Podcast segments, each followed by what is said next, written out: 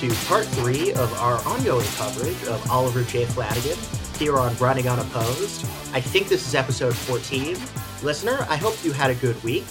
Uh, I hope the team you wanted to win the Super Bowl won the Super Bowl. Uh, we're recording this beforehand, so I don't know who won yet. But hope it was a good game enjoyed by all. Who's playing the Chiefs and who else? The Bengals. Wait, not Wait, the the Bengals. Chief- Fuck. No, it's the Chiefs and the Philly. Uh, the, the Eagles. Why can't I talk? I, I don't okay, know I knew one of them was the Chiefs. It's the Chiefs and the Eagles. Okay, gotcha. Why did I think the Bengals? I don't know where I got that from. All right, so uh, Thomas, back you to with part us? four, or, Yes, or part yes. three rather, of Oliver J. Flanagan with our guest Thomas. That's right. Yeah. So we left off last time. Oliver J. Flanagan had collapsed the government twice between Mhm. 1943 and 1951, and he was involved in a complex scheme involving a Russian British con man and uh, whiskey sales that never went anywhere. Yeah, and just accusing the government of being corrupt with no basis. That's a classic running unopposed coverage move. Oh, absolutely. So yeah, uh, last we left him, yeah, he'd uh, using the power of being petty, he'd uh, collapsed two governments, and now he's back in opposition as a result of that fact. Uh, in 1951, Fianna Fáil come back to power, and he returns to being some nobody in the opposition, uh, or at least a nobody to most, not a nobody to Fianna Fáil, because Fianna Fáil hate his guts. They spend the uh, a good amount of time uh, jeering at him anytime he speaks. Uh, they call him perjurer and he's just not having a great time. Uh, specifically, he's he's not just their punching bag. He turns out to be God's punching bag because he spends months in hospital in 1951. did people did that did his prolonged uh battles with various illnesses give him like did those earn him any crazy nicknames or no No, afraid not. The only uh, th- th- he gets a couple of nicknames. Uh, one of which is uh, he was called a right wing ogre at one point, and uh, if you just look at him, you'll you'll know why. Yeah, no, that's, that's, an accurate. insult that's not really a nickname though No. I feel. He, uh, He- he was nicknamed Old Iron Liver Flanagan. Yeah, he, he gets various insults and nicknames at him, um, but no, uh, for health, it was more like a, a constant question throughout his political career was, hey, are you going to be well enough to run in the next election? That's that's so cool that he was just on the verge of death for like 40 years and still managed to collapse the government twice. In a weird Yeah. way, that's kind of inspiring. that was he was kind of a proto Bolsonaro, if you will, just constantly getting these various ailments that like you thought would have died out when I don't know, like quinine medicine came like came into existence. Keeps getting into like some random accident that happens because he tried to he unsuccessfully tried to like build like a Batmobile replica or something in his own house. I would love to take a ride on the Oliver J. Flanagan Batmobile. Ah, that would be glorious. When you said take a ride, I thought you were gonna say like Oliver like Jay Flanagan roller coaster at like Universal Studios or something. Yeah, it's um it's one of those like themed roller coasters, but it's anti-Semitic somehow. so yeah, uh, he's in the hospital. He's getting bullied, um, but he's not it's the like only. the It's a Small World ride. That version. Of, it's the It's a Small World ride, but from the version where the Nazis won World War II. oh, I was thinking it was just like inspired by like the goblins in Harry Potter. yeah, that works too. Uh, he'd be a great fan of the goblins. he really would be. Uh, so yeah, he's not the only one getting bullied in this period. Um, uh, we mentioned Peter Cowan last time, the uh, ex-communist who opposed Ireland getting Marshall aid. He was also uh, bullied quite a lot in the Dáil of the era because of his uh, "quote-unquote" red sympathies. And uh, even Oliver J. Flanagan joined in with uh, a couple of jabs on him Even Oliver J. Flanagan, in the middle what? of a 1952 debate. Uh, joined in on jabbing at uh, Peadar Cowan. Oh So he, he- man, no loyalty among independents. I know, yeah, none. Uh, like e- e- even uh, if Oliver J. Flanagan's getting bullied, there's someone still below him, and he needs to put the boot in. yeah, that's that's the fascist mindset, so that makes sense. Yeah, It seems like he, up to this point, though, unlike a lot of the other people we cover on the podcast, isn't really that delusional about his power. Even though he doesn't really have any important positions, he does manage to collapse governments. A and B. It seems like he isn't trying to constantly achieve glory as long as he has someone beneath him who he can also bully. Oh yeah, he's a perfect middle manager. Yeah, and he talks about this in his own uh, life at certain points, like with interviews at him of like, I never had any ambitions for great power. I just wanted to sort of be a middleman, basically. Be a guy. So in other words, like you want to be the guy who had an extraordinary amount of power through his uh, sheer ability to just obstruct things, as opposed to actually having like a position that gave him that power. Yeah, his, He was his- just in it for the vibes. Absolutely. And speaking of a vibe uh, of Oliver J. Flanagan's, in the middle of a 1952 debate, Flanagan shouted out "salami" to get the attention of the Dáil. For absolutely no reason and with no provocation, he then declared, "I want to take the opportunity to call Deputy Cowan a dirty rat." Who is Deputy Cowan? Uh, Peadar Cowan, the guy I mentioned before, the uh. Peadar Yeah. Cowan, the communist, right? yeah, the the ex-communist. Uh, Oh. Eh, Okay. Ex-communist. I mean, Yeah. I can I can believe, right?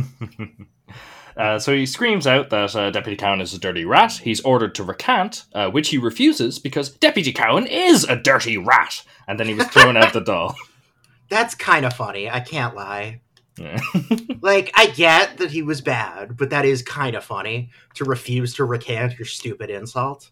Yeah. That has happened in British Parliament as well. Like there have been Yeah. cases where the speaker will say, "You need to withdraw the mark," and they go, "No, I won't." So they get kicked out for the rest of the day. Didn't John McDonnell get kicked out for calling David Cameron something? No, it was Dennis Skinner. Dennis Yeah, Skinner. Dennis what Skinner. he He called him Dodgy Dave. Dodgy Dave. Hell yeah. Dodgy Dave would be a sick rap name. There is a From, like, the Hulu 80s? original about a rapper named Dave. You mean the rapper Dave? Yes, I didn't realize that was like a real rapper. I thought that was just like a show where like he plays a rapper named Dave. No, yeah, he's a British guy. Oh, is he is he like famous? He had that super big hit in the UK. I forget what it was called. Oh, okay. I don't follow music, so Yeah, I have no idea if the show's about him. I just know that was a guy. Fair enough. Uh, I can't say I've heard of it, so. Yeah. Right, so let's see. Uh, Cowan, and after that point, that same year, 1952, Flanagan found a juicy target to attack in revenge for Fianna Fáil's slights. The Kerry. TD, John Flynn. So, little background on Flynn. Flynn had been a Fianna Fáil TD from 1932 to 1943. However, allegations that he'd had a child out of wedlock led De Valera to axe him as a candidate. But Brutal. Flynn denied the rumours, always, and successfully ran as an independent in 1948 and was welcomed back to Fianna Fáil in 1951 when the whole thing had blown over. I have a quick question. How did he manage to win as like even tarnished by the scandal? Because in most countries, like in the US, for example, that would sink you. But in a country as Catholic as Ireland and as dominated by the church as Ireland in the 1940s, I don't see how he would have ever gotten elected to office after this rumor was going about. Basically, just saying, not true. And uh, he had a good reputation in the local area. He'd been, if I remember rightly, John Flynn had like fought in the War of Independence. So Hmm. basically, people are like, okay, well, if if uh, John says it's not true, I guess it's not true then. Gotcha. Yeah. Gotcha. If Johnny Boy says it's not true, it must not be true. Sorry, I can't do Irish accent. I can't No. do any accents when I, I'm doing like the voice training, so I just have to do dumb voices instead. No, Every time you do an accent, it comes across as southern or really bad Brooklyn accent, and I don't know why. Because those are the only two types of people I interact with. Sure. So we have Flynn, and this is all going on in the background with him. And in January 1952, the Dáil was going through fairly standard procedures and reading out the business of the day.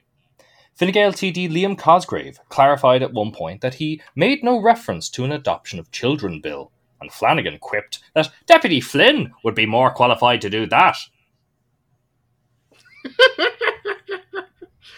Again, I I hate him. He's a bad person, but that is kind of Yeah. fun. Yeah.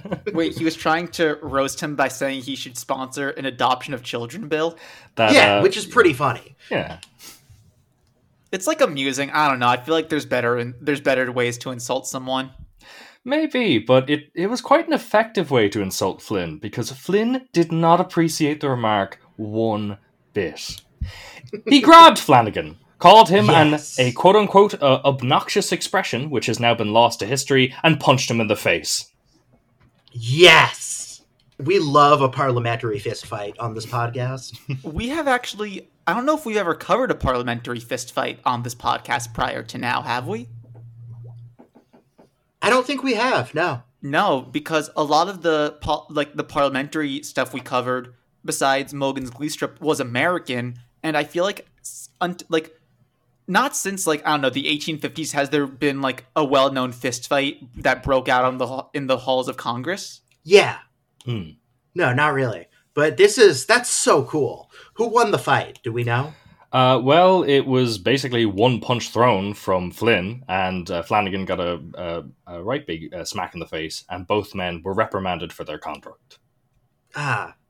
Any other punishment? or So just, like, he got don't do it bitch again. slapped. Yeah, basically, don't do it again. Uh, Flanagan, don't provoke people like that, and Flynn, don't punch people in the face. Yeah. Also, that's probably good for Flanagan. Like, correct me if I'm wrong, but wasn't Flanagan a pretty small guy? Yeah, he, he was he was uh, fairly small. Yeah, Was Flynn tall, or was he probably just taller than him? uh, I, I'd say anyone was taller than Flanagan at this point in history. Oh, Wait, how he, like, tall was 5'2"? Flanagan? Uh, he was not very tall. If you look at, up some pictures of Flanagan and see him in comparison to other people, you will notice how short he is. That's Is Huh. he under five five? I have no idea. I I, went, I I assure you, I went looking to try and find his height. I could not find it. but he was very short. That that makes sense. That's he does have sort of short guy energy. Hmm. Oh, absolutely. Yeah. Just thinks he's a uh, king shit. You know. Yeah. My message to uh, all short men who listen to this podcast, by the way, is uh, try estrogen. It works. I don't think it makes you taller. it made me taller. I'm dead serious. You probably weren't done growing. I started it at age 21. I mean, I'm probably not done growing. What? I don't know. I grew until I was like 20 or 21. That's crazy. Okay. Yeah, no, I'm like three inches taller than I was when I graduated high school. That is true. You are. You did sort of have a weird late growth spurt. No, like weirdly late, yeah. You're like the definition of a late bloomer. You didn't get hot till you were like 19. I'll cut this. Don't worry. no, keep it. I need uh all two of our listeners, I think I need to uh You need the validation. You're trying to date our female listeners. I don't think you can date within the family, so uh no. Yeah. I looked it up. The average listener of this podcast is a woman in her 30s or 40s. So, uh, Wait, actually? yes. So if you're into that, go for it. I actually did not know that they keep track of age. Spotify does. Yeah. Yeah, no, that's interesting. Yeah. Our average Spotify listener is a woman in her 30s or 40s. I would have expected to be someone either our age or a man who is like 65. Nope. So, to all of our um, 30s and 40s female listeners, we salute you. Yeah. Yeah, all one of them. yeah. Well, uh, I would she be in her thirties? Yeah. Speaking of women in their thirties, I suppose. Uh, later Oh, that boy. same year, Flanagan got married to May McWay. May McWay. Yeah, May McWay. We need to stop having rhyming names, just like across the board. That needs to stop. No, but it's All right, Nick Rose Weiss. is putting. No, Rose is putting her foot down. Do not give your kids rhyming names. I disagree. Mandatory rhyming names. Give me a give me a rhyming last name for Gabriel. Fabriel, I don't know. Or no, you it's this it's Gabriel Gabriel, but the the second Gabriel is pronounced with a soft G instead of a hard G. So it's Jabriel. Yes. Man, English is such a stupid language. so what happened to May McWay or was that her name? yeah, uh, yeah, May McWay. So uh, in 1952, he gets married to May McWay, and in attendance was his good buddy James Dillon, uh, the pro-ally guy who got kicked out of Fine Gael. Uh, we talked about last episode. One one last note. I know I shouldn't make fun of her because, as far as I know, she's not a bad person. But Hmm. I thought of what her last name would be without Mick, and if it was just a way. And I'm thinking like the Calvin Harris song, but you're singing her name instead of my way. So it's like May way, away, away, away, May way, away, away, away, do do do do do do do do. So true. Uh, so James Dillon's there, um, and as, lo- uh, as well as him, there are also various Fine Gael functionaries, including TF O'Higgins, the first leader of the Blue Shirts. Hmm. I will say, awful Weird. guy, but that is a good name. TF O'Higgins. Yes. There's a lot of like um uh, uh, letter letter guys in in Ireland, like W.T. Cosgrave and TF O'Higgins, and No, I think the letter letter thing. I think overall is kind of cool. Yeah, like uh, L.R. Hubbard. I don't think he ever referred to himself as that, did he? He did sometimes, yeah. But I feel like nobody they call him L. Ron, though. I don't think anyone like really calls him L.R. Yeah, no one really calls him L.R., but Yeah. he did occasionally. Hmm. Uh, I guess like the point with that with TF O'Higgins is just how integrated the blue shirts are into Fine Gael. How many Yeah, of these is people are there still, and how you know maybe a far right freak might be welcomed into Fine Gael. One may say. Fine Gael, we're just a regular conservative party. Yeah. So uh, Flanagan had a lot of close ties with Fine Gael, and he'd had them for some time. And now, with the war behind everyone, the pro-ally Dillon had been welcomed back into the party, and Dillon offered Flanagan the same. Why don't you join Fine Gael? And Flanagan accepted. He said, "Sure." Uh, as a result of Yeah. Wait, didn't he collapse two So- of their governments? uh, one of them, Oh, the other one was Labor. uh, Fianna Fáil. Oh, okay. So they accepted a guy into the party who Mhm. 10 years ago was openly praising Hitler. Yes, Just to be clear, Fianna Fáil is like a center to center left party. Fine Gael uh, like is a more conservative party, right?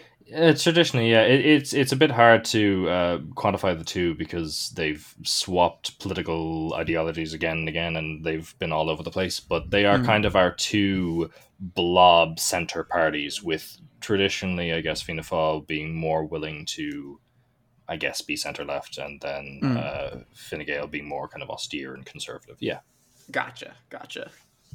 So it makes sense that Flanagan would join Fine Gael. But yeah. Also, wow, that is that is crazy turnaround. Yeah. That's like Francoist Spain levels of turning around Nazism. and yeah, speaking of like the end of, of the Nazis, the Monetary Reform Party was officially dissolved, and Flanagan's electoral machinery was repurposed for Fine Gael. And that would turn out to be of great use, as Laois-Offaly, Flanagan's constituency, was fast becoming a marginal constituency, a uh, swing seat in American terminology. All no. this party apparatus around uh, Flanagan was going to be really handy, and as a result, he would come to dominate Fine Gael in Laois-Offaly. Was there any reason why his seat was becoming more marginal, or was it just kind of like changing, like just kind of the tides of uh, politics, just uh, changing things like that? Yeah, it was just kind of the tides of politics that the final seat of Laois-Offaly, for whatever reason, from here into 1977, we'll talk about what happens in 1977, just keeps flipping back and forth, back and forth, back and forth between Fine Gael, Fianna Fáil, Fine Gael, Fianna Fáil. Okay, yeah, yeah, that's not like super uncommon. There are seats like that generally in most parliamentary systems. But All yeah, right, so he's so what happens at the uh, what happens with this machinery and how it's repurposed for uh, Fine Gael? Yeah, well, speaking of that machinery, in 1954 there's an election, and there is a return of the inter-party government. Fine Gael are back in power. Uh, unlike last time in 48, where the inter-party government was a massive big mess, uh, this inter-party government is much more Fine Gael and Labour centric. Labour have fixed their split from the last episode. Now, Dillon uh, was tipped to be the Minister for Agriculture and decided to help his buddy out by appointing Flanagan as Junior Minister for Agriculture, which I don't know what the American equivalent of that would be, but I know in the UK that's called a parliamentary. Yeah, Undersecretary or Parliamentary Secretary in the UK. Yeah. yeah. If So- for American listeners, it's like the Undersecretary of State or something. Yeah, so he's now the Undersecretary of Agriculture, basically. Yeah.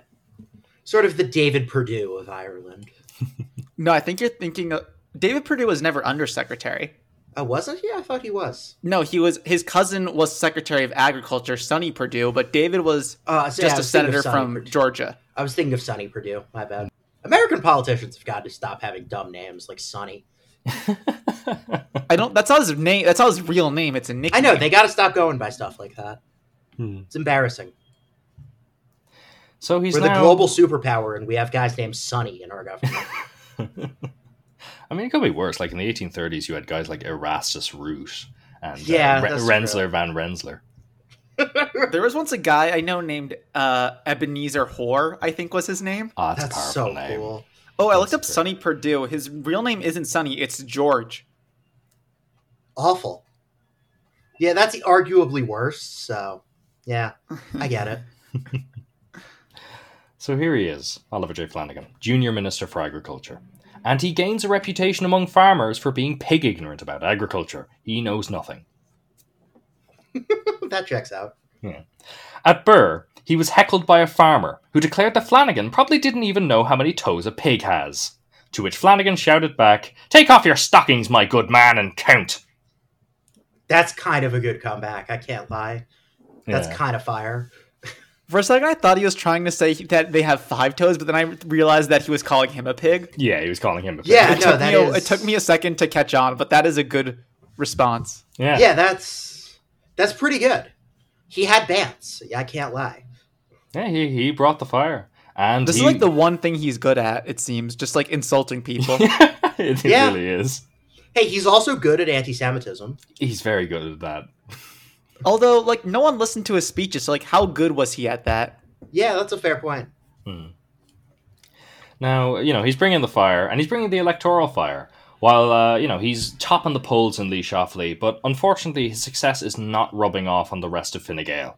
As in 1957, Fianna Fáil take back power, and Fine Gael leader Richard Mulcahy is forced to resign, and he's replaced by James Dillon.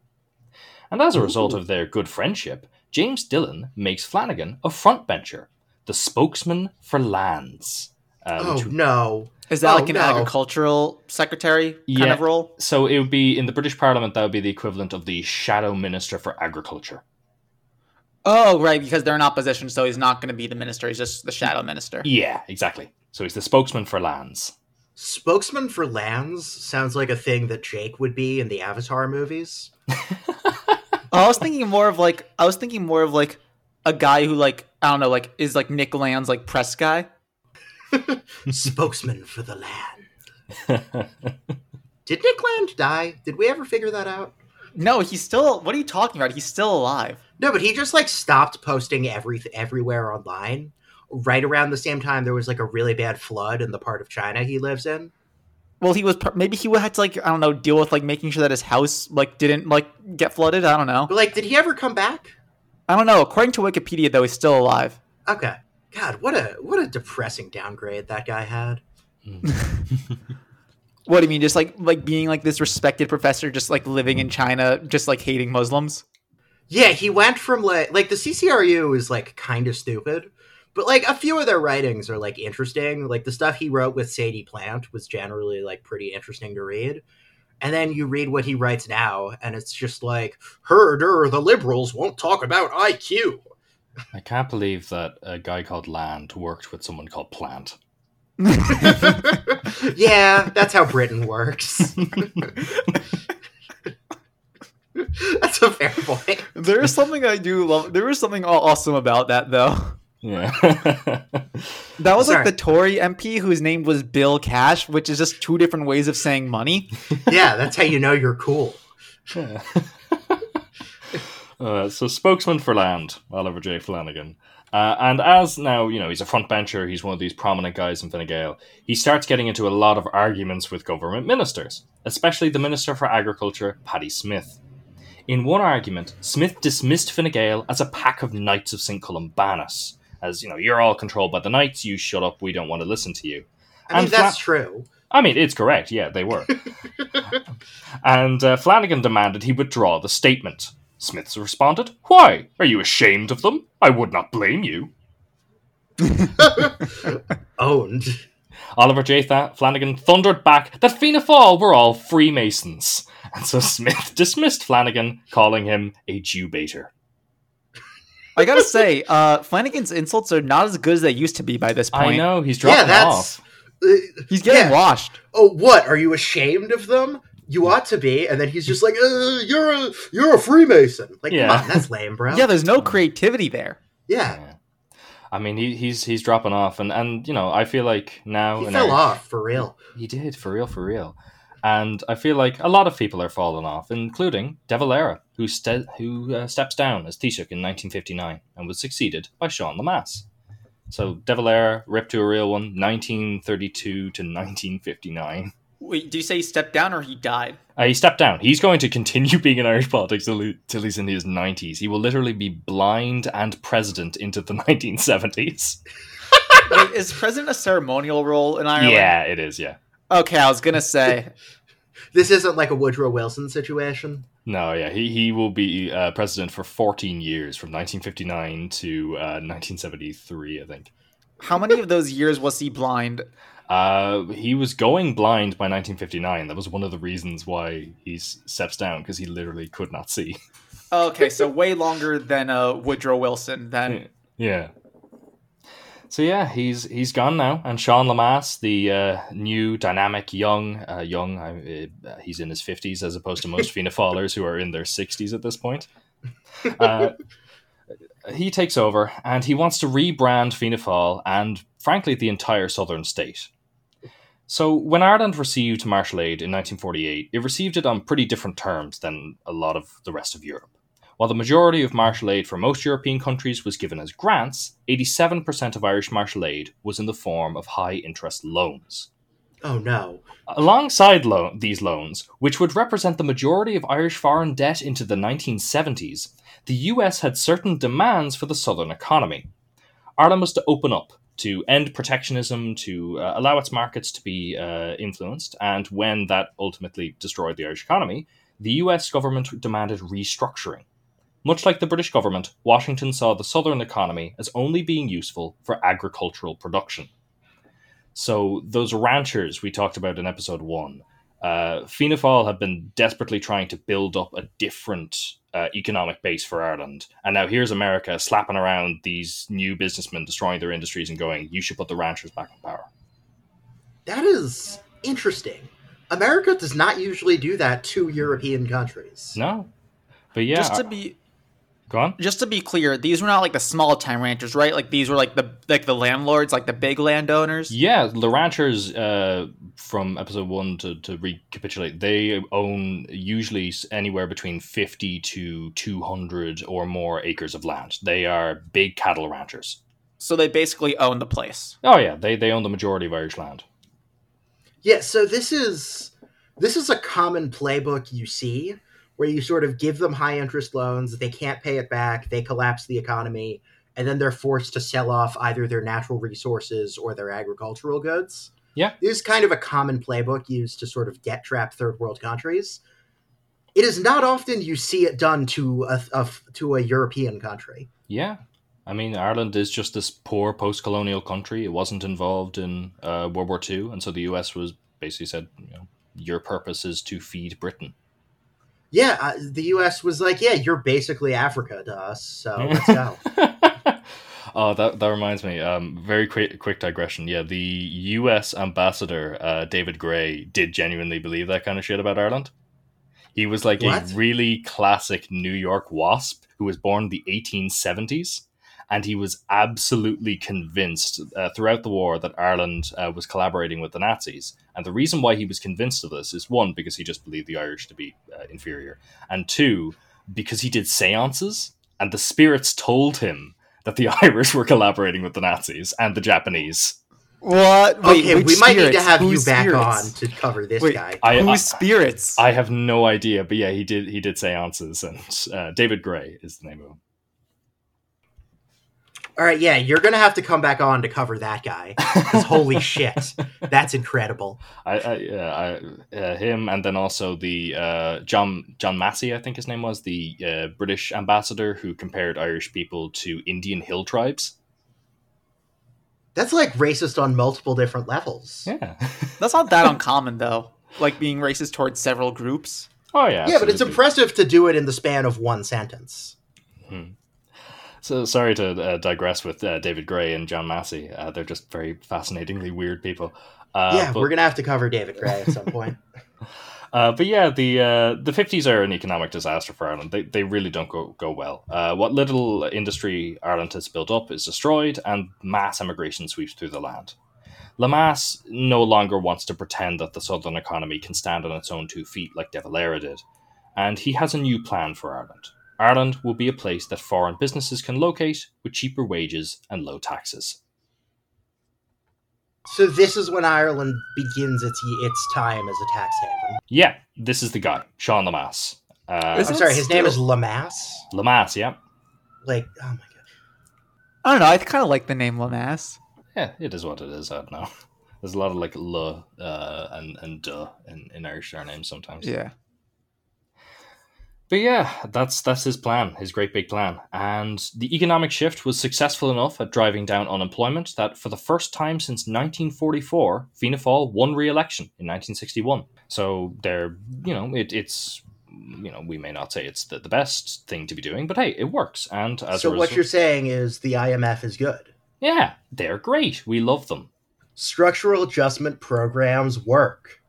How's the Irish economy doing in 61? Is it recovering or is it still. Uh, yeah, so it's doing well enough that uh, Fianna Fáil can get back into power. Uh, they don't get a majority. Uh, they do have to rely on two independents, Frank Sherwin and Joe Leneghan, to uh, prop the whole thing up, uh, which will be important in a sec. But yeah, they, they can get back into power. It's like Ireland starts to do a lot better in sort of the late 60s, early 70s, and then the whole thing collapses apart uh, into the 80s, and it's only really the 90s that we get modern Ireland. Yeah. But yeah, they don't get a majority. Uh, they need these two guys, Frank Sherwin and Joe Leneghan to prop up their coalition. And Flanagan derisively called this new government the Sherwin Coalition as a result. And he would join Fine Gael in doing all in his power to collapse his third government in a row. He needs to get rid of them. Well, look, when you need to collapse the government, you call in an expert. Yeah, Wait, absolutely. but wasn't he with Fine Gael? yeah, but Fianna Fáil are in power. Oh, okay. Yeah, I'm confusing them. Sorry. The names are very similar. No worries, you're good, yeah. Yeah, They the names are. are too similar. they they are. uh, but yeah, uh, he he's uh, joining up with Fine Gael. They're scheming to try and break up this coalition. Uh, but first, in April 1963, uh, Flanagan had to be rushed to hospital for a surgery. Wait, what's what kind of are you going to tell us what kind of surgery? I, I wish I knew. I couldn't find it out. Uh, all I know is that it must have been major enough because uh, he remained too ill to attend the Dáil into late May, Wait, what month was this when he was rushed to the hospital? April. No, that's not like that's not super long. Like that's long, but Is so like he's rushed into hospital in like early April, and then in late Oh. May he's still in hospital. oh. Yeah, so he's out of work for almost two months because he's sick. Wait, how old is this guy at this point? Uh, what 1961? He's 41. And he's already just like He's- he's, he's already like is like having several near death experiences. Yeah. yeah. What do you think was causing all these health problems? Ah, I wish I knew. Like, some- did he just have some? Did he have a daredevil lifestyle? No, like I, I wish I knew because like he did get tuberculosis when he was young, and he did already have lung problems as well.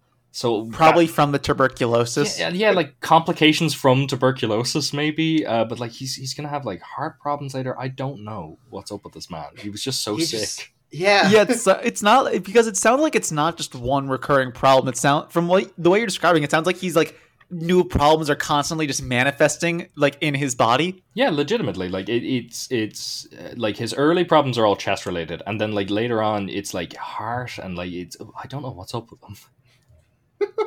He just he was just he was just being cursed by God. And like he didn't drink and he didn't smoke, so I don't know. I was gonna say, unless you like, if you're not doing those things, I mean, like, although I guess with the tuberculosis that could really fuck you up. So it, I guess Yeah. it kind of makes sense that he's constantly sick. I get I like that's my only explanation is that he got he got tuberculosis and then it just fucked him up for the rest of his life. He he was ha- fortune tellers were constantly placing curses upon him. the spirits yeah. from David Gray seances, yeah. Yeah, the the ancestors were not happy with him. Uh, so in July, he's now he has his plan. Fine Gael have their scheme. Uh, the government are set to introduce a new controversial turnover tax, uh, basically a sales tax, and the opposition believe that this is their opportunity to break the Sherwin coalition. You know, uh, these two independents will surely not support this really controversial tax. And then, Shockingly, th- they did. Uh, oops. Whoops. Uh, so Flanagan suspected foul play and revived an old special from the days of the Locke Tribunal, taking advantage of his Dáil privilege to make wild accusations without fear of getting sued. Yeah. I, I was expecting you to say call everyone Jewish, but yeah, that works too. Yeah. Uh, he accused Sherwin and Leneghan of receiving bribes of £3,000 from the government. He- He had no basis for this. So he's just lying. Yeah, he, he just says, yeah, they, they received uh, bribes from the government. Uh, like, uh, it's it's complicated enough. It's like he was accusing them of receiving a pe- pension. It's boring. He just accuses them of, of taking bribes. It's it's uh, all that you need to know is that it, it has no basis. Although it may have been based in projection, Oh because no.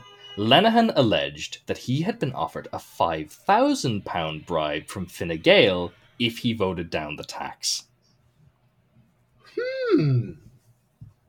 Who should we believe? Uh, probably neither is, is frankly what I'd say. Um, I'm gonna choose to believe the guy who lies constantly. That seems like a good idea. yeah, you should. Uh, you should, should- Yeah, like the, the relationship between the Lemass government and the independents was a bit hmm, interesting, but I, I, I don't believe personally the, uh, the the bribery story, and I don't know if Leneghan was telling the truth. So who knows?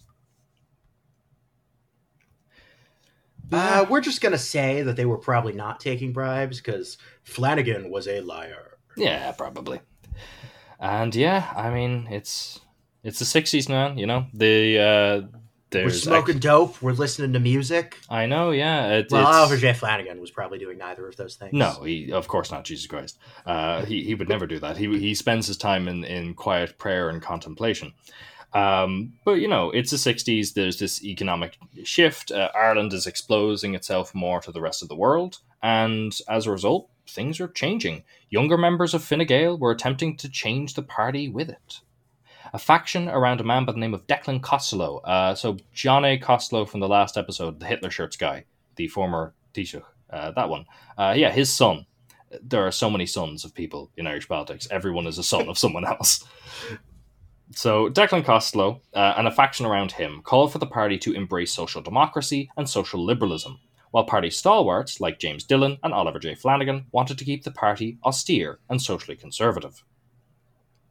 So there's this big tussle in the party over this, and one such young liberal we should mention is a guy called Garret Fitzgerald, because he's going to come up uh, a lot. Now, we didn't have time to talk about Garret Fitzgerald's daddy, but don't worry, uh, Desmond Fitzgerald was a blue shirt, rest assured. It's okay.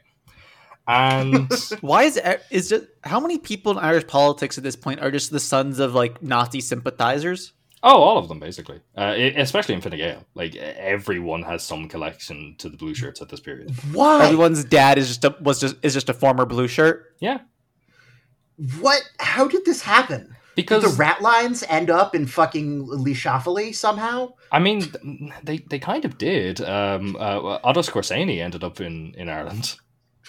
Did he really? He did, yeah. He owned a, a massive farm in Ireland. Yeah, uh, Oswald Mosley ended up in Ireland. Um, a- a lot of people ended up in Ireland.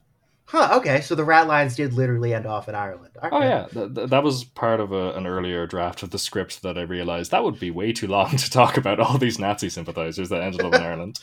Uh, but yeah. Yeah. for Fine Gael in particular, it's because the Blue Shirts are literally a founding member of Fine Gael. They are part of the bedrock of the party. That's. This is how you fight fascism: is you just make them a, reg- a part of a larger, shittier conservative party. Yeah, and then you just wait for their sons to uh, become social democrats. That's right. This Yeah. is the inevitable march of history. So Garret was UCD educated, and he had a PhD in economics. And like all of these liberals, you know, I say they believe in social democracy and social liberalism. The fact of the matter is, they don't really believe in it because they believe it's a good thing. They believe in it because that's the uh, the way that real countries like Britain and America operate, and they want Ireland to be a real country. And so, for guys like uh, Garret Fitzgerald, they believed firmly in rules and norms, and that men with technical expertise, like them, should run the country. You know, they were classic liberal technocrats, and as a result, corrupt career politicians like Oliver J. Flanagan were everything men like him despised. Yeah, that is a common dynamic you see in a lot of countries. Yeah. So there's this internal reform movement, and uh, Costello and the reform movement succeed in making their policy document towards a just society the party manifesto for 1965. Fine Gael, however, refused to actually run on any of its platforms. Uh, the arch conservative Dillon is still in power, so he just goes, no. And the party therefore loses in 1965. Uh, at the end of it all, Dillon is forced to step down, and there is a race between Declan Costello and Liam Cosgrave. Again, Liam Cosgrave, another fail son of a previous Taoiseach of Ireland. And both of them are running to run Fine Gael. Costello from the left, Cosgrave from the right. We all know who Flanagan supported, and he was quite happy that Cosgrave won.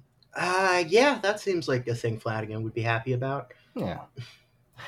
And so, you know, 1965, um, that election uh, is only notable in Irish history genuinely for being uh, the most boring election in Irish history. Yeah, it doesn't. It doesn't sound very exciting. No, it doesn't. It is. It isn't. It is well known for being the most boring election in Irish history. That is infamously what it is. Uh, but also, it is the first ever election to be televised. Oh, So let's talk about TV. That feels like a shitty election to waste such a monumental moment on. Oh, absolutely. Yeah, it was a, it was that a seems total like a thing. Flanagan. It seems like Flanagan would be a big TV guy. Maybe he would be, or maybe he wouldn't. Uh, I guess we'll we'll just have to find out. He's like, actually, the color TV was invented by the Jews. Uh, a, a true white man only listens to the radio. You're so close. So Wait, um, uh, is he? Wait, is Rose actually close? he has some opinions like that, yeah. So the Irish state TV broadcaster RTE was still in its infancy in 1965. It was fully established in 62, and nobody in Ireland really knew what to do with this whole television thing. A lot of its programming and leading staff were therefore imported from abroad, much to the consternation of Oliver J. Flanagan, who complained that the RTE orchestra was full of foreigners. Oh, the From where? Uh, I have no idea, but they were just from abroad, which was bad. Uh, most of the foreign talent was from the US. It was all those like one eighth Irish American guys coming in to be like, yeah, we know how to run a TV station, and we're basically Irish. Yeah. Chucky Arla, am I right, fellas? But yeah, the, basically Ireland was like, uh, oh, to be a proper country, we should have TV, but we don't really know what to do with TV. So sure, the Yanks know about TV. We'll bring them in. Yeah. And then Uh, they found out that we're all satanic, Yeah, absolutely. and that, and that That's a joke. No, that is a joke. We're mostly normal people. so alongside all this foreign imported stuff, like uh, n- uh, 1960s Irish TV was like running reruns from like the 40s and 50s of American TV. So alongside, yeah, al- alongside, So there were like a bunch of Irish people really into Archie Bunker and yeah, 60s. genuinely. No, I think Archie Bunker was the seventies. Uh, Wow, what was like 40s TV? like there wasn't know. really much other than like short cartoons. I think. yeah, Yeah, a bunch of a bunch of like America was having the hippie movement, and Ireland was just getting really into the Looney Tunes. Yeah, like, Ireland's really getting into like all those old westerns with like the white hat, black hat cowboys. Yeah, I mean, I've seen old westerns. They're not half bad, to be honest. Yeah, but like the TV westerns though, not the movie westerns. yeah, the Movie TV ones are bad. yeah. Oh, They're getting okay. really into John Ford movies edited for TV. Who is John Ford? He was a very famous director of westerns, Oh, probably the most famous. oh, I know the actors more than the directors. I think he acted a little bit, but he was mostly a director. Gotcha. So yeah, on top of these imported white hat, black hat cowboy uh, TV shows, the other thing that RTE was doing was just throwing stuff against the wall to see what stuck. And one of these things was the Late Late Show. Nowadays, the Late Late Show is the second longest running chat show in the entire world. But at the time, it was literally Wait, what's filler. the longest? Uh, I have no idea. Uh, I, I think it's like disputed whether or not the Late Late Show is the longest or not, but uh, I'm going off Okay. of uh, the Late Late Show with James Corden. Maybe. uh, oh god. Uh, so yeah, the Late Late Show is nowadays a very established, long-running chat show, but at the time it was literally just uh, uh, filler. It was just like ah, do Irish Johnny Carson, uh, fuck it. See if that works. Uh, but it became quite popular because it was really the only thing in Irish society willing to discuss taboo topics in the 60s. So, stuff like, say, divorce and abortion and contraceptives. These kind of hot button issues would be talked about on The Late Late Show, which made it quite popular. People liked So it. so they were one of the few channels, if not the only channel, willing to challenge the church on these issues. Not really willing to challenge the church, but just willing to even mention the possibility that there was other alternatives. Mm, okay, so not explicitly endorsing those alternatives, but just like m- making them known. Yeah, exactly. So Okay. they were they were instrumental in exiting the vampire castle. In a way, yeah. And uh, one big incident uh, happens in 1966. Uh, the show hosted a Mr. and Mrs. Game show, testing what couples knew of one another. The host, Gay Byrne, asked Mr. Fox of Terranure what colour nightie his wife was wearing on their wedding night. Ooh. And Mrs. Fox of Terranure declared that she wasn't wearing anything that night. Scandalous. Scandalous. I I'm sure Oliver J. Flanagan declared a fatwa against the whole network. and yeah, for uh, although this was left, uh, you know, met with a lot of laughter from uh, Byrne and the audience, one man who was not laughing was the Bishop of Clonfert, who declared that Byrne was a purveyor of filth, and this becomes a massive scandal. The entire thing. It's called the Bishop and the Nightie scandal. It's entirely just because of an offhand reference to a married woman having sex while she's with her husband. With her husband. Isn't that That's what they want? I know, but apparently they don't want it either. So yeah, they they uh, this whole thing well, becomes a scandal. Maybe they were upset that there's like a that they were a talking about it, and Yeah. b there's like no explicit mention of like of conception in it. Mm. Oh yeah, it, it's it's yeah, it's just the the even the the fact that sexuality is mentioned, and like uh, as a separate thing from raising children or Yeah. getting pregnant. yeah, basically. Uh, now, in the wake of the scandal, Oliver J. Flanagan bitterly declared there was no sex in Ireland before television. Wait, how would it have people if there wasn't sex? I don't know. Uh, every Irish person is actually born via immaculate conception. Yeah, we're we're just we're just uh, blessed that way. yeah. Or alternatively, they reproduce uh, via via uh, mitosis. Yeah, we, we just split There's apart. actually only one person in Ireland. they all just dress differently. Yeah. uh, please don't uh, reveal our secrets here. I'm Rose, sorry. please. I'm sorry. One one Thomas is uh kind of uh is kind of pissing me off as it is. Two of them is oof. What did Thomas ever do to you? I don't know. Well, I, I will be the Thomas defender on this podcast. Well, I figured I'd get bullied on this podcast at some point, so I'm kind of trying to get my bully you at sucker punches in. I, you're the Oliver J. Flanagan of, of this podcast, and here I am, Peadar Cowan. Yeah. Okay. We'll go with that. I thought Peadar Cowan was the one who owned it, Flanagan. No, it's the opposite way around. Uh, um, Oh. uh, Peadar Cowan was the one who got um, screamed at for Yeah. being a dirty rat. Oh, okay. Well, you can bully me later, I guess. I don't know. Nah, you're good. So, um, you know, Flanagan doesn't like television, as you can guess, and although he loathed its influence on Ireland, he was not above appearing on it. On The Late Late Show in 1968, Oliver Jay confidently told host Gay Byrne that of course when Fine took power, they'd give preferential treatment to fellow members for government jobs. Why wouldn't they? So they would appoint their people to run the that. Oh, like for like bureaucrat stuff. Oh, I thought you meant for like Yes. government ministries, and I was like, that seems normal. No. But what do you I- mean? So- no. you mean for like regular bureaucracy stuff? Oh, okay. Yeah. Wait, what was he doing Just for like bureaucracy stuff? Sorry, I appoint, was. saying they would preferential tre- give preferential treatment to Fine Gael members for like regular bureaucracy jobs. Oh, Yeah. Uh, so he just goes on the Late Late Show, he declares it, and, you know, after all, he was a great believer in putting a friend into a good job. And he wanted to fill every post I can, subject to qualifications and ability, with my own friends and political supporters. That that seems like a bad thing to. so just openly saying he wants seems to like do a bad thing nepotism. to admit in Yeah. public. Oh yeah, uh, he he just uh, in, in Ireland that's called jobbery, uh, and yeah, he's just ad- admitting to the fact that he's going to engage in jobbery. Which I mean, credit for honesty, I guess. Yeah, I mean, uh, look, I'll put it this way: he wasn't wrong. Fine Gael did do that, but to declare it out loud was, you know, that that's just not how things are done. And Senator Garret Fitzgerald was outraged by this blatant declaration of corrupt intent, and he demanded that Flanagan leave Fine Gael. Flanagan said no. Well, yeah, obviously. Why would he? And that's He's it. been a loyal foot soldier.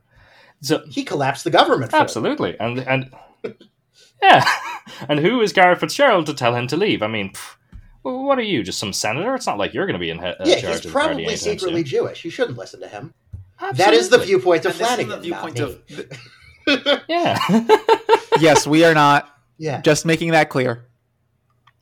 so yeah, that that was kind of a big scandal for Flanagan at the time of like openly declaring, yeah, we're we're just going to do nepotism. We're going to do jobbery. That that'd be great. But the much bigger scandal hits him the next year. So land ownership. Uh, it's still a big issue in Ireland. The the ranchers, all that, that's still uh, an ongoing issue, and there's a lot of tensions with small farmers. With Ireland integrating into the world market, foreign businessmen, especially Germans, were seeing opportunity because Ireland's land was fertile and by European standards quite cheap. So Germans began buying up land across Ireland to the anger of local small farmers. There were attempts at land reform in 1965 to ease tensions, but foreign ownership continued.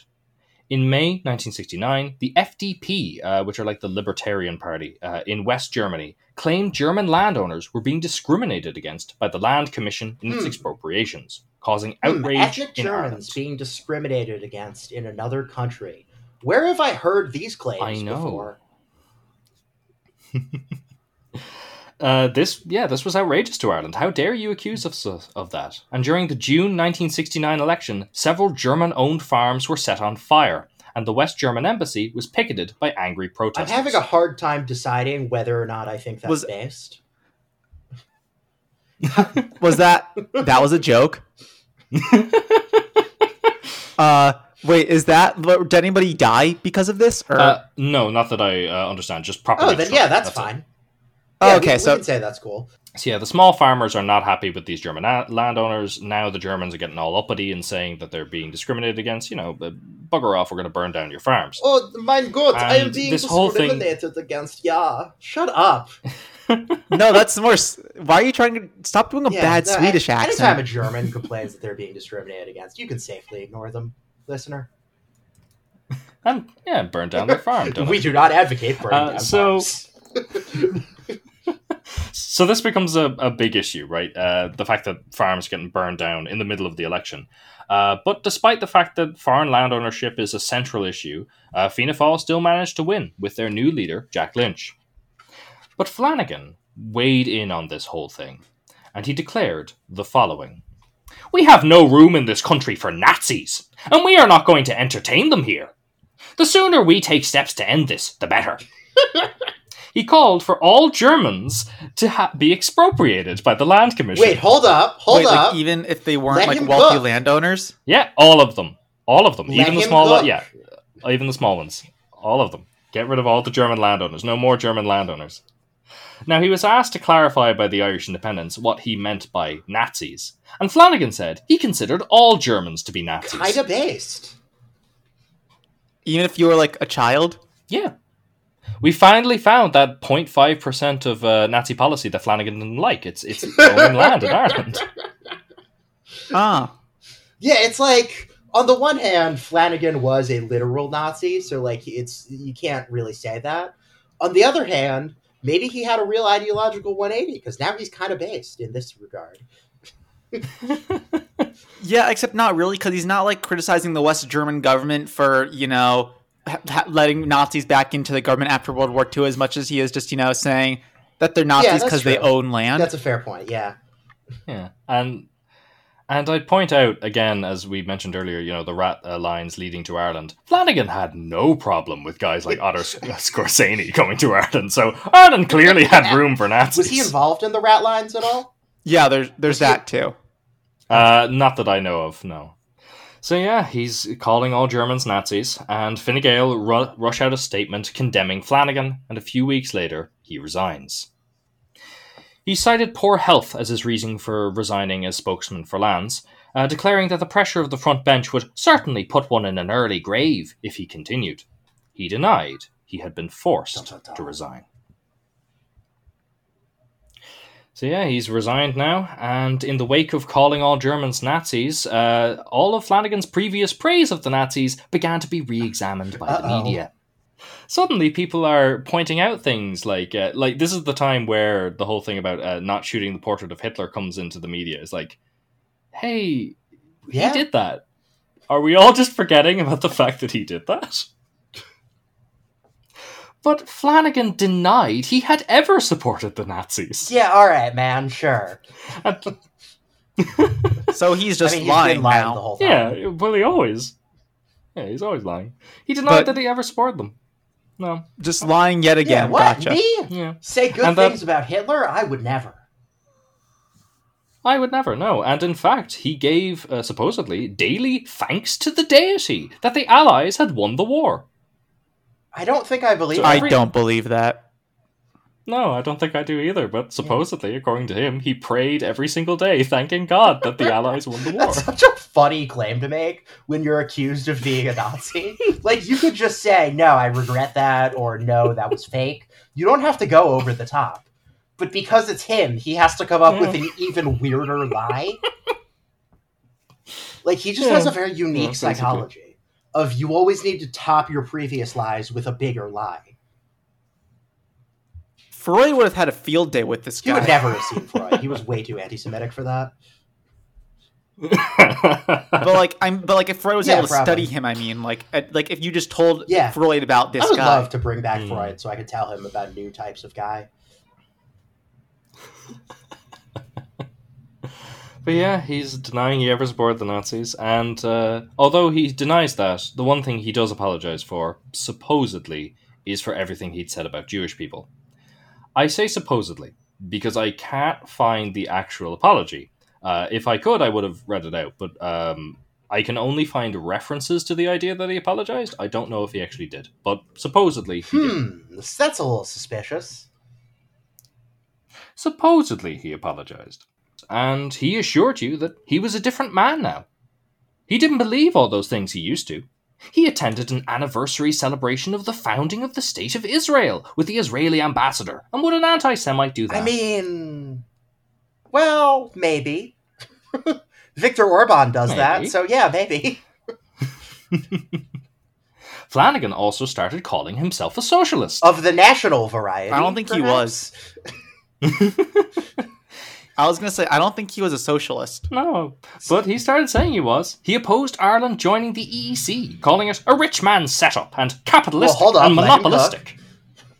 No, um, this is sort of a thing they do. Like, Steve Bannon calls himself a Leninist a lot. Like, this is just a thing they do as sort of like taking trophies from a dead ideology. Oh, basically, yeah. And But part of it's also just to Yeah. get reactions out of people. I think, like at this point, uh, what I'd argue for him is that he's now realizing, oh, people are looking into my past as a Nazi. It's now the seventies, the early seventies. Uh, socialism is a thing that's kind of popular. I guess I'm that now. Yeah. Yeah, like if Oliver J. Flanagan was born at the at the exact same time but in Russia, he absolutely would have been like like the second in charge of the KGB for 30 years. and hey, speaking of the Soviets, he hailed the arrival of a Soviet emba- uh, embassy in Dublin, declaring that he hoped the Soviets would teach the Irish government a thing or two about capitalism's immiseration of the poor. He keeps saying things that I'm like, all right, I'm wait, st- maybe he's got a point, and then he'll just say something else like, "Oh, Hitler was good," and you're like, "God damn it!" I'm starting to think he doesn't have like actually have opinions other than that other than that Nazis were good And that and everything else he says also is likes just to like yeah, He likes bicycles, and that but you just have a everything else is just to get a rise out of people. I mean, yeah, frankly, that, that sounds about right. But, you know, he's declaring he's had this great change of heart. He's actually a socialist now. The Soviets It's are great. funny to go socialist and wh- then what's going on? Like you could go like, oh, Yeah, I'm a well, what- democratic socialist. I'm a social democrat, and join one of the other parties. It's way funnier to go Yeah. hardcore Soviet apparatchik. That's like I kind of respect that just for how ballsy it is. But, you know, had he actually changed his na- mind? Uh, I think we should uh, read from two things a speech of his in Athy, uh, where he talked about what he believed socialism was, and a profile on him in the Kilkenny People. So, in his speech, Flanagan declared he believed firmly in socialism, but not false socialism, which was all in capitals, uh, of Marx, Lenin, Wait, and. Stalin, as we see. He didn't believe in false socialism of Marx, Lenin, and, and Stalin, as we see in operation as the system of government in Russia, Albania, Cuba, or China. He instead believed in, quote, Christian socialism, as decreed by all our popes, from Leo XIII to Paul VI. I was really hoping he would be a Maoist. I can't lie. Uh, unfortunately, no. He's, I was he's, kind of- he's lamer. I was half expecting you to get into a liberation doctrine. He's inventing liberation theology for the first world. or that's what I was thinking. Liberation liberation Yeah. doctrine is something different. Sorry. Hmm. Now, according to the Kilkenny people, this false socialism was quite a concern to Flanagan, who was willing to lead any crusade against the growth of communism in this country. He warns that international communism was going to lead the mob to take over Leinster House. I wonder who Yeah, I- international communism is. It's crazy that he thinks the Jews are both running the international bankers and the international communists. Like, Yeah. I mean, that is a foundational uh, contradiction that a lot of Yeah, fascists true. still believe. it's, it's crazy Oh, to believe that absolutely, the entire Cold War was just Jewish infighting. Like, that is ridiculous. Hmm.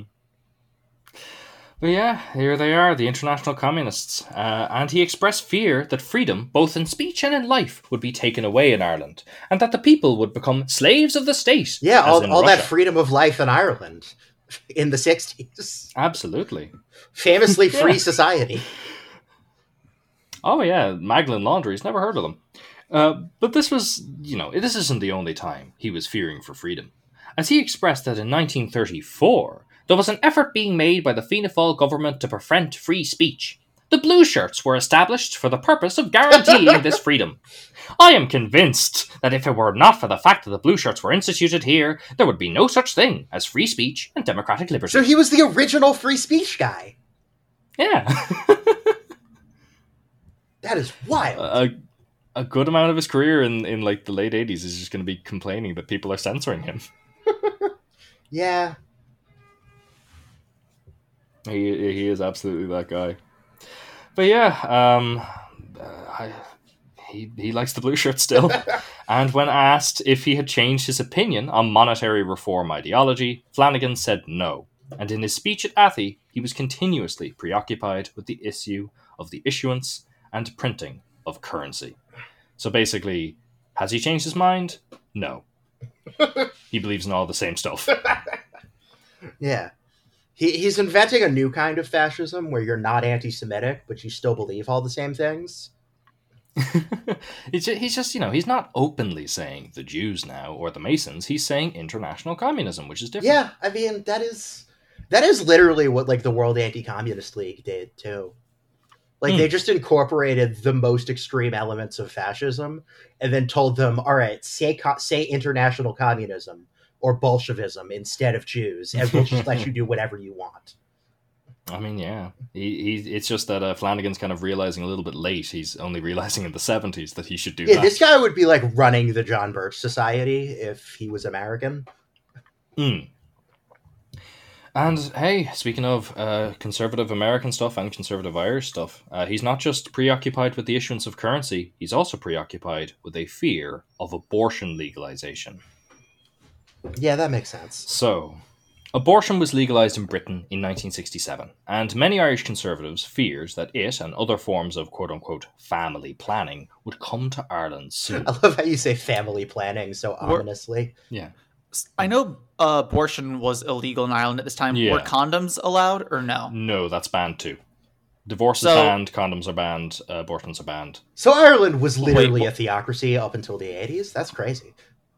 Oh yeah, basically. I guess except for the fact that like you like I guess t- like theoretically could go to a school that wasn't run by the church. Not really. If you're talking about, They the just didn't really have any. Yeah, I mean theoretically, but yeah. Yeah, but like there was no law saying you have to go to a Catholic school. D- was there? No, it's just that they existed, and that that was basically the only schools. Hmm. Gotcha. Yeah. But yeah, there's this big fear, and one of the reasons is that there was clearly a demand for abortion. Uh, about five to six women a day would go from Ireland to Britain in order to receive abortion services. And so these conservatives realize, oh shit, people want this. And as a result of the fact that, hey, people actually do want this, pressure groups began to be formed. The women's liberation movement began to uh, uh, as one of these groups, and uh, in 1971, in March 1971, they wa- won a massive coup because they appeared on the Late Late Show, and they talked about all these taboo topics like marital rape, contraceptives, and abortion, stuff that Irish society up to that point had not been really talking about. And to the horror of a lot of Irish conservatives, the audience was agreeing with them. Good heavens. Da I- da da. I know, yeah. So that that's horrifying, and you know, in a very kind of almost BBC esque way. On Very the next episode, what? Flanagan was uh, on, and so yeah, he's on the next episode, and he went on a wild rant about how Irish young women were quote harlots who attend mass on Sundays and spend the rest of their leisure washing down contraceptive pills with copious drafts of alcohol, so that a host of rampant young male admirers may enjoy promiscuity without responsibility. So you're telling me Oliver J. Flanagan successfully predicted like Tradcath Brooklyn E girls?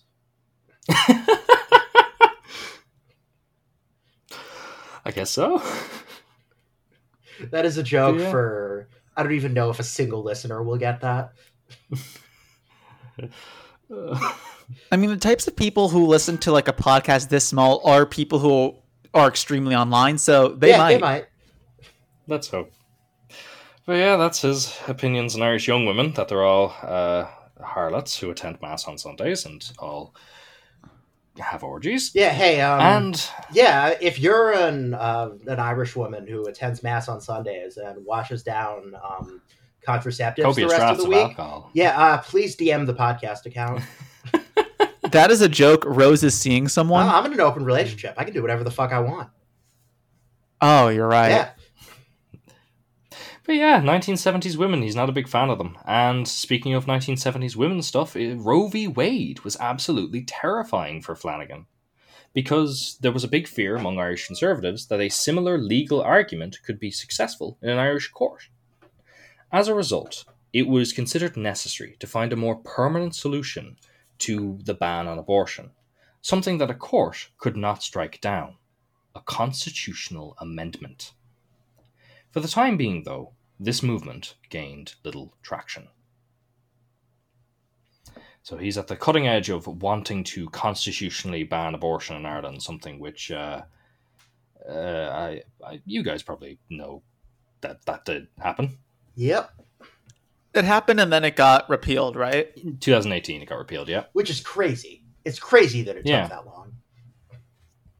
But yeah, he's at the cutting edge of that movement to ban abortion constitutionally. But for now, it's it's not going anywhere. Liberation, be it women's liberation or national liberation, was on the minds of a lot of people in Ireland in the early 70s. uh, we've been kind of dancing around the issue of the North so far, and that's mainly because Flanagan didn't give a shit. yeah, He didn't care.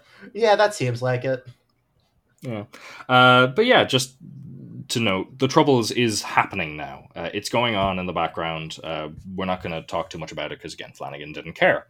But to combat sympathetic Southern juries acquitting IRA members, the government established the Juryless Special Criminal Court in May 1972, and further attempted to water down evidence standards for convictions in December.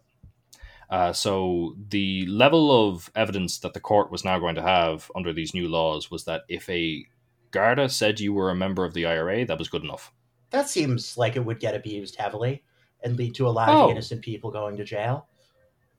It, it may be, yeah, but I assure you, Rose, you know, I, I read Wikipedia like any good, reasonable person, and according to the Wikipedia page for the Special Criminal Court, uh, it declares that uh, this has never been used in the history of the court. You know, there has never been um, that, except for the fact that, uh, except for the fact that there's a massive citation needed beside it. But still, that is uh, surprising.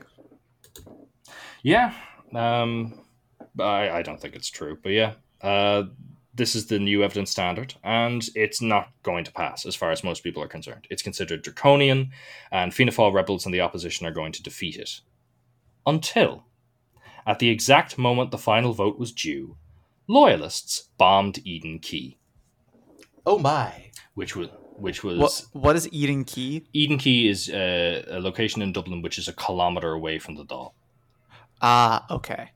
So, in the middle of this vote, a massive explosion goes off, putting the fear of God into most TDs who vote to back the government. So, Flanagan was one of the few who refused. wait. So Flanagan was like a unionist? No, uh, so Flanagan basically said, I'm not going to allow these new evidence standards in, despite the fact that Unionists had bombed Dublin literally the moment that the vote was going on. Why would they bomb Dublin? Seems like they should be bombing the north. Uh, well, let's just say it's quite handy that a bomb would go off in the middle of a vote that was going to fail, potentially. Ah, yeah, okay. Watch that, but it also might have sent a message like uh, if you if like if you try to fuck with Northern Ireland, like we'll like we won't only hit back, like we'll go like we'll hit where it hurts. Yeah, but yeah, like loyalists um, just loved bombing Dublin in the seventies. It was their favorite thing to do. Loyalists is in people who wanted uh, the British yes, rule. okay. Yeah, uh, the ones who were heavily tied in with British intelligence. Those guys. Wait, they were doing. I didn't realize they had like they were doing terrorism in Ireland. I thought they were only doing terrorism in the north. Yeah, they, they were doing it everywhere, uh, north and Oh south. wow, that's crazy. I should read more about the But yeah. Oh yeah, it's it's interesting. And yeah, the uh, after this vote, after that bombing, uh, new elections are held, and for the first time in 16 years, Fianna Fáil lose. And so next time we'll talk about the new Fine Gael Labour coalition and Flanagan's role in it. All right, pretty insane that Flanagan still voted. So he he killed that bill. Uh, no, that bill passed because basically um, everyone else was terrified out of their souls by the bombing, uh, and so they, they voted for it. And Flanagan was one of the few who doggedly said, "I don't care, I'm not voting for this." Rare good thing he did. I know, yeah. You know what they say about broken clocks? They're anti-Semitic Um, twice a day. no, But yeah, that was a joke. and like that particular vote is something that's brought up later as like one of the big negative things about him that the Irish press says. Like, oh, I can't believe he voted to not. Make it so the police it- can just lie and say you're a terrorist based on nothing. Yeah, yeah, Yeah, that's that's crazy. Yeah. Here we are, 1973, and uh, a new Fine Gael government. All right. Join us next time for the conclusion of the epic Oliver J. Flanagan saga. Signing off. I'm Gabe. And I'm Rose. And I'm Guest Thomas. Thanks so much. All right. Listener, see you next week and have a good day.